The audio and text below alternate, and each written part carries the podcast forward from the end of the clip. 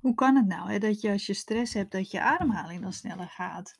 En hoe kan het dan dat dit problemen geeft? Nou, dat wil ik je uitleggen in deze aflevering. Als wij stress ervaren, dan gebeurt er namelijk heel veel in ons lichaam.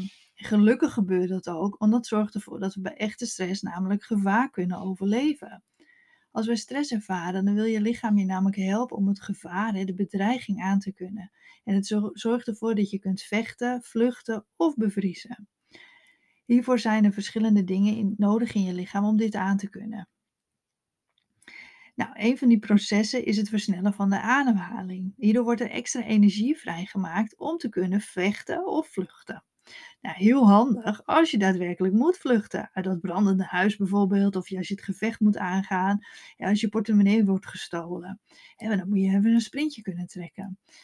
Maar in de meeste gevallen van onze stress, dan blijven we stilzitten en verbruiken we die extra energie en die vrijkomt niet. En hierdoor ontstaat er een onbalans in ons lichaam, wat je heel veel klachten kan geven. We ademen dus sneller met stress om ervoor te zorgen dat er meer energie vrijkomt om die situatie goed aan te kunnen. Echter hebben wij heel veel last van chronische stress en dan wordt het dus een probleem. Een gespannen thuissituatie, een baan waar je met tegenzin naartoe gaat, elke dag in de file naar je, in de auto naar je werk, een perfectionistische aard of onzeker zelfbeeld. Dat zijn allemaal voorbeelden van factoren die kunnen zorgen voor chronische stress. Je hoeft dus niet heel bewust te merken dat je stress hebt, maar het kan ook verschillende kleine dingen zijn die steeds, jou, die steeds jouw stresssysteem activeren. En ook als we langere tijd stress hebben gehad, maar nu in een rustigere fase zitten, en dan kan het zijn dat je lichaam nog steeds in die stressstand blijft staan. En tijdens die stressvolle tijd had je die extra energie nodig en was die versnelling van je ademhaling heel nuttig en bruikbaar. En doordat je zoveel stresshormonen hebt aangemaakt, kan het wel zo zijn dat, je, dat nog in je systeem blijft zitten. Dus ook al is die situatie weer rustiger, je lichaam blijft dus als het ware in die stressstand staan, waardoor je ademhaling dus bijvoorbeeld sneller blijft gaan, maar omdat je ook heel veel stresshormonen in je lichaam hebt. En die stresshormonen die zorgen weer voor dat opgejaagde, nerveuze, onrustige gevoel, onder andere. En dat is vooral komt dat door het cortisol. En dat is een stresshormoon en die zorgt ervoor dat je lichaam dus in die stressstand blijft staan. Nou, vaak merk je ook dat je veel slechter kunt, eh, ja, kunt ontspannen. En dat je dus ook heel veel sneller schrikt, hè, doordat er zoveel stresshormonen nog in je lichaam zitten. En dus waarom adem je sneller bij stress? Dat is dus om, om te kunnen overleven. En het is super handig, maar niet op het moment dat jij dus chronische stress hebt. En, dat je, en denk dan niet meteen aan hele grote dingen. Eh, stress kunnen ook kleine dingen zijn. Waardoor je steeds meer irriteert in je partner die de afwasmachine niet op jouw goede manier in, in of uitruimt. En je, je, je kind die bijvoorbeeld heel erg druk is af en toe. Of je maakt je zorgen om een van je ouders. Dat zijn allemaal dingen die stress kunnen veroorzaken.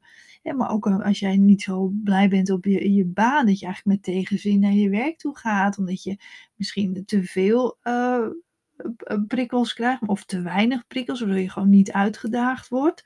Want dat kan ook zo zijn. Hè, wat, wat, uh, nu ik dit opneem, dus beginnen we net weer in, uh, in, in, in die lockdown met alle ellende van dien. En dat zorgt er ook voor dat we eigenlijk veel minder prikkels hebben. Want je zit gewoon heel veel thuis. Maar te weinig prikkels kan ook stress geven. Want we hebben het wel nodig om, uh, om leuke dingen te doen en andere mensen tegen te komen. Dus dat is ook vaak een vorm van stress. En dan heb ik het natuurlijk niet eens over de angst om ziek te zijn of je te irriteren aan, uh, aan, al, aan al die andere dingen die, die spelen. En dus stress en die ademhaling die spelen een superbelangrijke rol met elkaar. Heel handig bij acute stress, maar dus niet zo handig bij chronische stress. Ik merk je dat je vaak te veel ademt. En dan is het dus belangrijk om wat te doen aan die, aan die stress. Hè? Om te zorgen dat je minder stresshormonen hebt. En dus probeer meer je rust te pakken. Probeer leuke dingen te doen. Uh, probeer te lachen. Probeer dingen te doen waar je blij van wordt. Uh, probeer, wat ik zie, je rust te pakken, te ontspannen. Ga ademhalingsoefeningen doen. Ga ontspanningsoefeningen doen.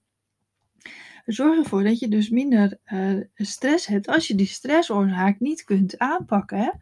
En ja, op mijn website www.hyperventilatiecoach.nl heb ik daar heel veel over geschreven. Ik heb hier ook al een aantal andere podcasts over opgenomen. En wat stress doet met die ademhaling, hoe het kan dat je bepaalde klachten krijgt.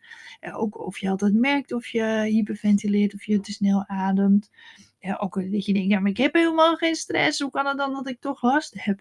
Die aflevering heb ik ook al voor je opgenomen.